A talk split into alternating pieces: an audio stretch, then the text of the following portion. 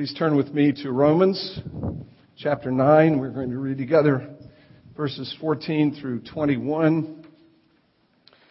We're back in Romans for a few weeks, making our way through this uh, this great, great letter.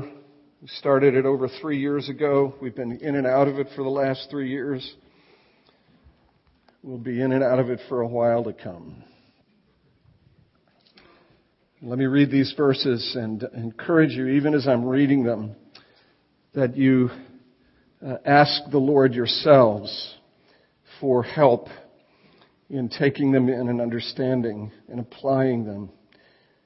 Verse fourteen, Romans nine, "What shall we say then? Is there injustice on God's part? By no means. For he says to Moses, I will have mercy on whom I will have mercy. And I will have compassion on whom I have compassion. So then, it depends not on human will or exertion, but on God, who has mercy. For the Scripture says to Pharaoh, For this very purpose I have raised you up, that I might show my power in you, and that my name might be proclaimed in all the earth. So then he has mercy on whomever he wills, and he hardens whomever he wills. You will say to me then, why does he still find fault? For who can resist his will? But who are you, O man, to answer back to God? Will what is molded say to its molder, why have you made me thus? Has the potter no right over the clay to make out of the same lump one vessel for honored use and another for dishonorable use?" And then continuing at verse twenty-four, "What if God, desiring to show his wrath and to make known his power, has endured with much patience vessels of wrath prepared for destruction in order to make known the riches of his glory for vessels of mercy, which he has prepared beforehand for glory, even us, whom he has called not from the Jews only, but also from the Gentiles." This is God's word, and let me pray for us uh, now that God would give us help in understanding it. Father, uh, thank you for your word. Thank you uh, that every uh, every letter, every phrase, every bit of it may be trusted because it comes from you, and do help us to remember that it comes to us from you because you love your people. You love your people. So Jesus, by your Spirit, come and walk among us and open our hearts and take this, your word, and pour it into those opened hearts that it might do its work in our hearts. We ask, Jesus, in your name. Amen. You may be seated. Uh, everybody struggles with the providence and sovereignty of God. Everybody struggles with it. Every, every, everything, including, I can't find my keys, to Superstorm Sandy, raises uh, issues of God's providence and ultimately God's sovereignty. Everybody wrestles with it. There's one um, particularly kind of fun and enjoyable musing on the sovereignty of God that I'd like to share with you this morning. It comes from a novel by uh, by Frankie Schaeffer, son of Francis Schaeffer, called Portofino. And the main character in the little novel is um, is a nine-year-old boy. He's I think he's eight or nine in the first half of the book, and then he's twelve or thirteen in the second half of the book. But this this little musing comes from from a nine-year-old boy wrestling with this matter of the sovereignty of God. And this is the passage. "My experiment was to see if I could do something halfway, then stop or change it so fast that I could beat the sovereignty of God. I started to pour out a little salt onto the table, but just as more was about to come out, I suddenly stopped and started to shake the rice around in the cellar so God would lose count of the grains of salt. Then I started to put it down, but instead yanked it up above my head. And I did it so fast that salt came out all over me. In a way, that was good, since God is sovereign. He knows your thoughts all the time. So how could I do something he hadn't planned for since the beginning of time? I was glad when the salt came out all over my head because it was a surprise to me, and so it might have been a surprise to God too. But then I figured he knew I was going to, I was going to do this thing with the salt from before I was born, so he was probably still sovereign, and Calvin was right and had God figured out. And while I was thinking this, Dad said, "What on earth did you do that for?" And before I thought, I just blurted out, "God made me do it."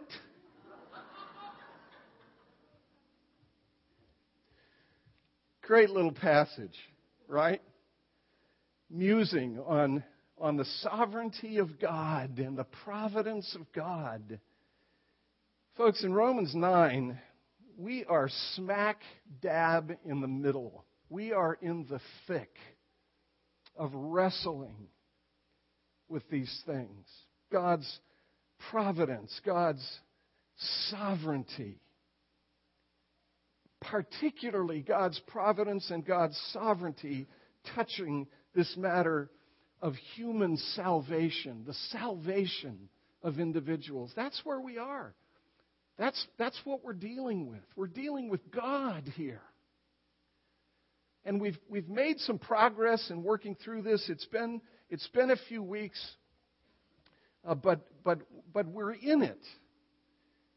Um, and, and what I want us to do as we get to this particular passage is just, is just sort of think about some things, hopefully that come out of the text for you as we, as we wrestle with what is What is mysterious and profound and, and, and sometimes hard to swallow. But we are in, we, we are face to face with God, and we are in the midst of wrestling with God's sovereignty as it touches salvation, salvation, with God's providence as it touches salvation, and how God in sovereign electing mercy in order to show Uh, as the passage says, in order to show the riches of his glory, calls from the mass of fallen humanity those whom he saves. That's what we're wrestling with here. So let me give you let me give you three pegs to hang this passage on that I hope will provide both some context as well as some exposition of the passage. Here are the three pegs. What's the underlying problem? Here. What's the underlying problem? What's the necessary solution to the problem? And what's the appropriate response to all of this? What's the underlying problem? What's the necessary solution? And what's the appropriate response? If you've been through my Inquirer's class sometime in the last six years, you've probably, you're going to remember some of this. But, but you know, those things that we think we know are often things that we take for granted and pass over too lightly. And so it's really always appropriate to come back to some foundational things. And this is a foundational thing. There is an underlying problem here. And it is a problem that sort of pervades the whole of the book of Romans. In fact, it is a problem that pervades the whole of the rest of the Scriptures, and it is a problem that is pervasive in the whole of human experience. And the underlying problem is the human condition. That's the underlying problem. It's the thing we don't want to talk about. It's the thing, the depth of which we repeatedly fail to take seriously. We repeatedly fail to take seriously. It is the ever-present backdrop to everything the apostle is saying here. It is the human condition. It is the problem of sin. The problem of sin. Please distinguish in your minds the problem of sin from the external and sometimes internal manifestations or evidences of the deep problem, sins. Please distinguish the two. Sin is a condition. It is the condition of the human heart. Paul's talked about it in this letter. He's talked about it extensively. He spent a couple of chapters of the first eight chapters diagnosing the human condition and arguing that this is a problem not only for those nasty Gentiles out there in the world, that's chapter one, but it's a, and I'm, I'm going to use language that is more understandable for us, it's also a problem for those of us in the church. Right? Walking into this place, embracing these things that we embrace as Christians, does not insulate us from the problem that sin is. The remedy is here. But even knowing the remedy, if you read Paul closely, particularly in Romans seven, even though we know the remedy and have experienced the remedy, the problem is still a problem. Paul's dealt with it. He's dealt with it in great detail. Look at Romans three, verse nine and following. What then? Are we Jews, meaning are we in the church any better off than they are with respect to this condition, with respect to this problem? No, not at all. For we have already charged that all, both Jew and Greek, are under sin. Are under sin. It's a small word, but it's a really big word. And Paul has in mind a couple of things, I believe, as he uses that word. He means, first of all, by it, that apart from Christ, we are under the dominion of sin. We are under the power of sin. You see that later in chapter six, verses fifteen and other places. Romans six fifteen, what then? Are we to sin because we are not under law but under grace? By no means. Do you not know that if you present yourselves to anyone as obedient slaves, you are slaves of the one whom you obey, either of sin which leads to death or of obedience which leads to righteousness? See, see sin describing the human condition isn't a, it's not an issue of the things you do. It's not even, in a sense, an issue of the things that occur to you in your head, the stuff that happens on the inside. It's a question of being enslaved.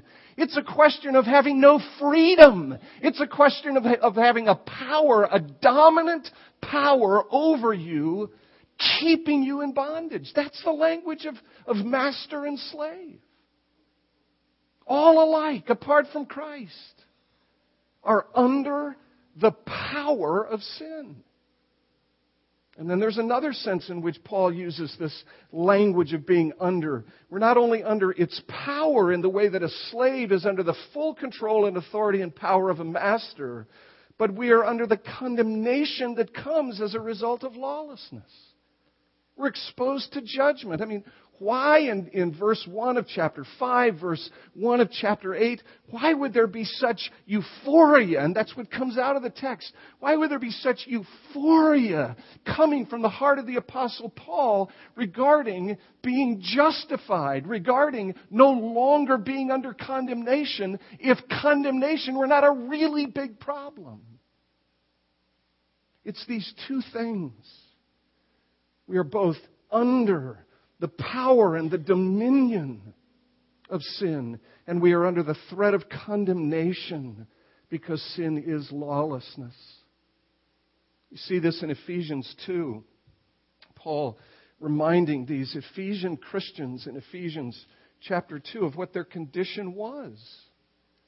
What was their condition? Chapter two, verse one, you were dead in the trespasses and sins in which you once walked, following the course of this world, following the prince of the power of the air, the prince, prince that is now at work in the sons of dis- disobedience, among whom we all once lived in the passions of our flesh. Dead. I, whenever I read this and think about this, I think about the Steve Martin movie, Dead Men Don't Wear Plaid. Well, not only do they not wear plaid, they don't do anything. They don't get dressed. They don't get undressed. They don't change their wardrobes. They don't do anything. Dead means dead. But the language here is so striking because Paul also uses language filled with animation, right? Walking, in which we once walked according to the course of this world, following the prince of the air. Dead men walking. Right? When I teach this in my inquirer's class, for those of you who have not done it or for whom it's been a long time, I always reference Dale Carnegie's book, How to Win Friends and Influence People. And I always tell people, if I want to win friends and influence people, I'm not going to talk about this. This does not win friends and influence people. To say that we, apart from Christ, apart from Christ, are like dead men walking. And then I use the illustration that comes from one of my favorite movies, the nineteen seventy-five version of Dracula with Frank Langella, who is the most dominant, most attractive, most winsome, most powerful, most persuasive, most clever, most romantic, most seductive character in the whole film. And his protagonist or antagonist, one's the pro, the other's the an. I don't remember which is or how that works exactly, but his protagonist, antagonist, whatever, is Sir Lawrence Olivier, who plays the role of Abraham von Helsing, who's the only one who understands what's going on. That what appears to be so lovely and delightful and beautiful and winsome and wise and attractive and powerful is, in fact, the embodiment of what is evil. And what is evil bites the daughter of Abraham von Helsing, Mina. And she's already sick, and with the loss of blood, she dies. But the wise man, Abraham von Helsing, knows that when evil bites you, it doesn't, in fact, kill you. You become one of the undead.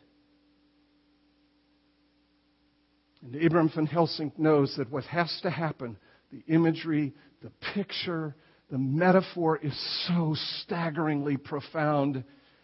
He knows that what has to happen for her, if she is to be liberated from her death, which is not really a death, but a walking and living death, what has to happen is that he has to take a wooden stake and drive it through her heart. She has to be impaled on wood. Can I fill in the blank for you? Anyone who would follow me must take up his cross, her cross, daily and follow me. You must be impaled upon a cross in order to live. But until that happens, you are one of the undead, looking very much alive, but like Mina, if you've seen the film, frothing at the mouth. Red-hot eyes, blood flowing, the blood of previous victims. Mina is one of the undead. Dead, but not dead. Houston, we have a problem. This is where the gospel begins, my friends. You remember Mel Gibson's interview with Diane Sawyer? I've mentioned this more times than you probably remember or I do. The famous interview. Mel! Mel! Did the Jews kill Jesus? Did the Jews kill Jesus? Did the Jews kill Jesus? No, Diane, don't you get it? We killed Jesus. You want evidence of the degree and severity of the problem? When the God of perfect righteousness comes into the world, when the God of perfect compassion comes into the world, what do we do with him? We kill him. We kill him. We don't flock to him. We don't bow before him. We don't honor him. We don't regard him. We kill him. So what's the solution? One word is the solution. God is the solution. God, who is rich in mercy because of the great love with which he has loved us. That's Ephesians two, verse five. Hear it from Paul in Romans chapter nine, verses fifteen and sixteen. I will have mercy on whom I have mercy. I will have compassion on whom I have compassion. So then, it depends not on human will or exertion. Parenthetical comment, consistent with Romans six, consistent with Ephesians two, the human will is not free. It is in bondage, in sin. It cannot will its way out of this condition. It cannot exert itself enough in order to escape this condition. It is in bondage. And so what is the solution? The solution, purely and simply, is God, who in mercy acts, using the language of Ephesians two five, to raise us up out of death and seat us in Christ at his own right hand. What's the answer? The answer is God, my friends. The answer was God, it is God, it ever will be God, who is rich in mercy. Paul uses a little illustration, an illustration that would have been very, very familiar to the folks who heard this letter, at least the Jewish readers who would have heard this letter read, and there would have been many of them. He uses this illustration taken from Isaiah and from Jeremiah. It comes out of the Old Testament. It is the imagery of a potter and his clay. Verse twenty-one, has the potter no right over the clay to make out of the same lump one vessel for honored use and another for dishonored use? What is the lump? The lump, my friends, is the mass of humanity. And it's very clear as we get deeper into the passage at verse twenty-five, where the apostle is referring to Jews and to Gentiles. He clearly has all of humanity in view, not merely Israel, but all of humanity is this lump. And what is this lump? It is the lump of fallen humankind in this condition of being in bondage in sin.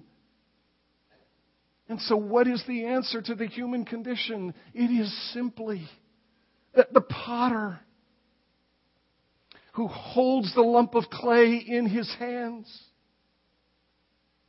for reasons I'll never fully understand, but which I hope I understand more clearly on the other side of the return of Christ, when so much more will be made clear to me, which right now, with respect to myself, I can't begin to understand why it is that God would take portions of that lump and separate them out and form them and fashion them and shape them and mold them so that they might be vessels of great honor, which would contain his glory and reflect his glory. Why he should do that with some and with not the whole of the lump, I don't understand. But here's what the passage is saying. If he doesn't do it, there isn't anybody compassionate enough, big enough, powerful enough to do it.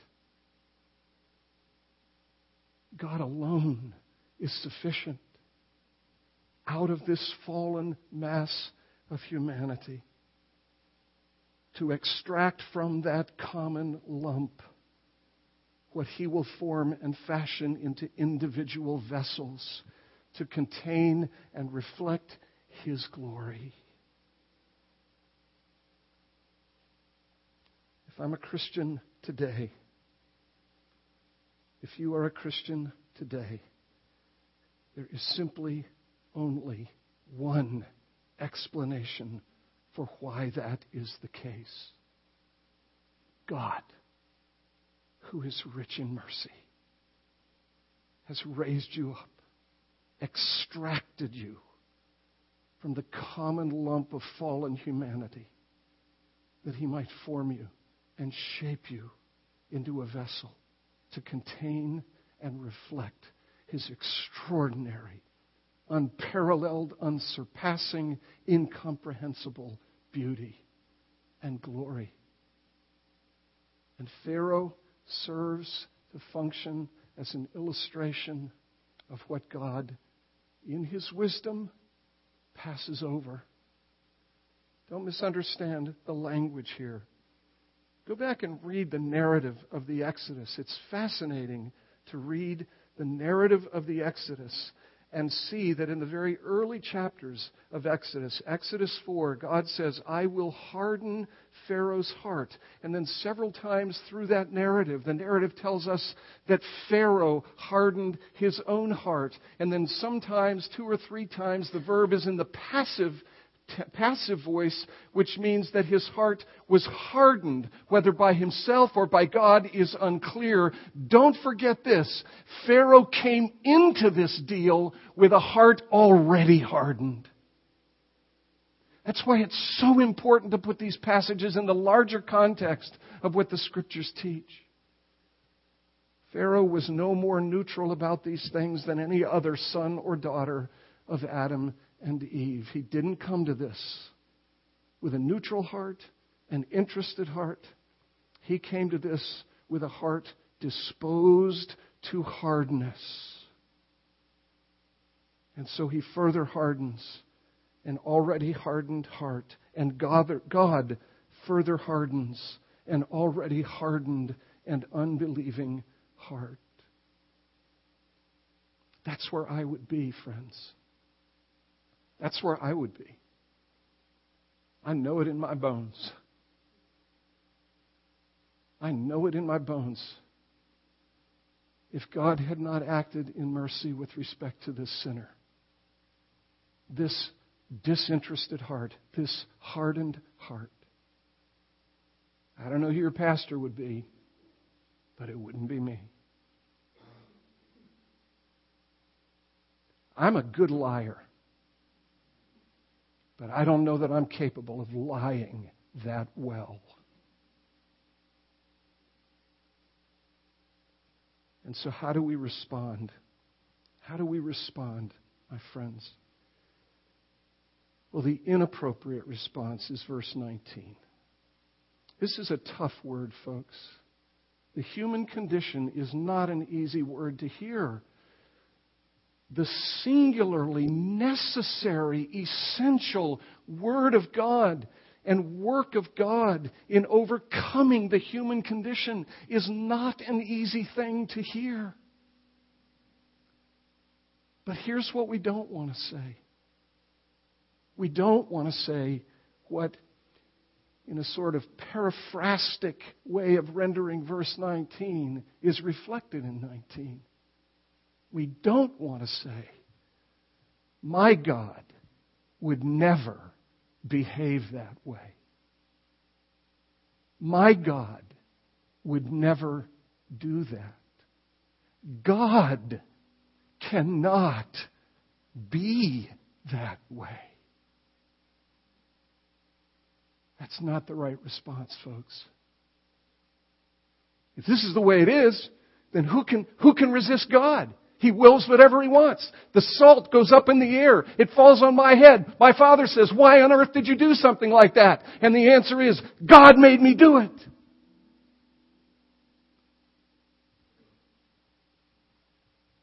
You know, at the supremely theological level, meaning the realm of God, that little nine-year-old boy was absolutely right. God does ordain whatsoever comes to pass, start to finish, inclusive of everything, because he is God. At the human level, here's the great mystery. Somehow, that little nine-year-old boy's musings and reflections on a salt shaker are real, not illusions. the functioning of his own real mind and heart. And that salt flying up in the air is a function of his own real actions.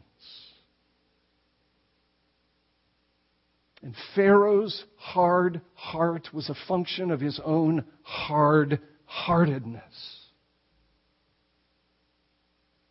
And God raised him up for an express and specific purpose, to manifest his glory, his overpowering glory in the deliverance of a people from underneath his brutal regime. God raised him up for that purpose. Pharaoh's heart is hardened because he has a hardened heart. And the wrong response to all of this is to say, my God would not do that, and God must not be that way. That's the wrong response. The right response is to hear the Apostle Paul as pastorally, pastorally he says, who are you to answer back to God and to say to the Creator, the sovereign of the universe, why have you made me this way? This warrants a sermon, doesn't it? Deeply practical and personal application of a truth. I am never in any position to raise my fist in the face of God and say, why have you made me this way? Who are you to do such a thing? And a fascinating and fabulous conversation. I'll just close with this. Fascinating conversation with a friend this last week who was reflecting out loud with me on his own reflections on the lament psalms that fill the Psalter. About a third, a quarter to a third of the psalms are laments. The psalmist complaining against God. And in every case but one, those psalms end up with a note of praise, a note of hope, a note of thanksgiving, an affirmation of something that is true about God. And the question is, what happens? Where's the switch that flips that the psalmist would go from complaining against God, arguing with God, to at the end praising God, delighting in the hope that there is in God, affirming some truth about the goodness of God? And my friend's reflection was simply this. At some point in the midst of the complaint, the psalmist realizes the sheer foolishness of it. The sheer foolishness of it. Here I am, complaining against the only one in the universe who has repeatedly demonstrated that he cares about me. At some point, the switch flips, and the complainer becomes the praiser, because the complainer realizes the one against whom he is registering his complaint is the only one who consistently, unrelentingly cares about him. Folks, I don't for a minute minimize the struggle there is in coming to terms with this. But what I would suggest to you, particularly on this Sunday morning, that as we wrestle with these things, as we seek to come to terms with these things, we keep before us always what is the supreme evidence of God's undying and unrelenting goodness toward you. And that is this table spread before you. And so my response to what are admittedly difficult things and mysterious things is simply to remind myself of who I am and who I am not. I am not God, and God is. And as God, who has evidenced himself to be supremely merciful in the gift of his Son, that God is worthy, not of my complaints, though I understand why they come. He's worthy of my praise. Let's pray together.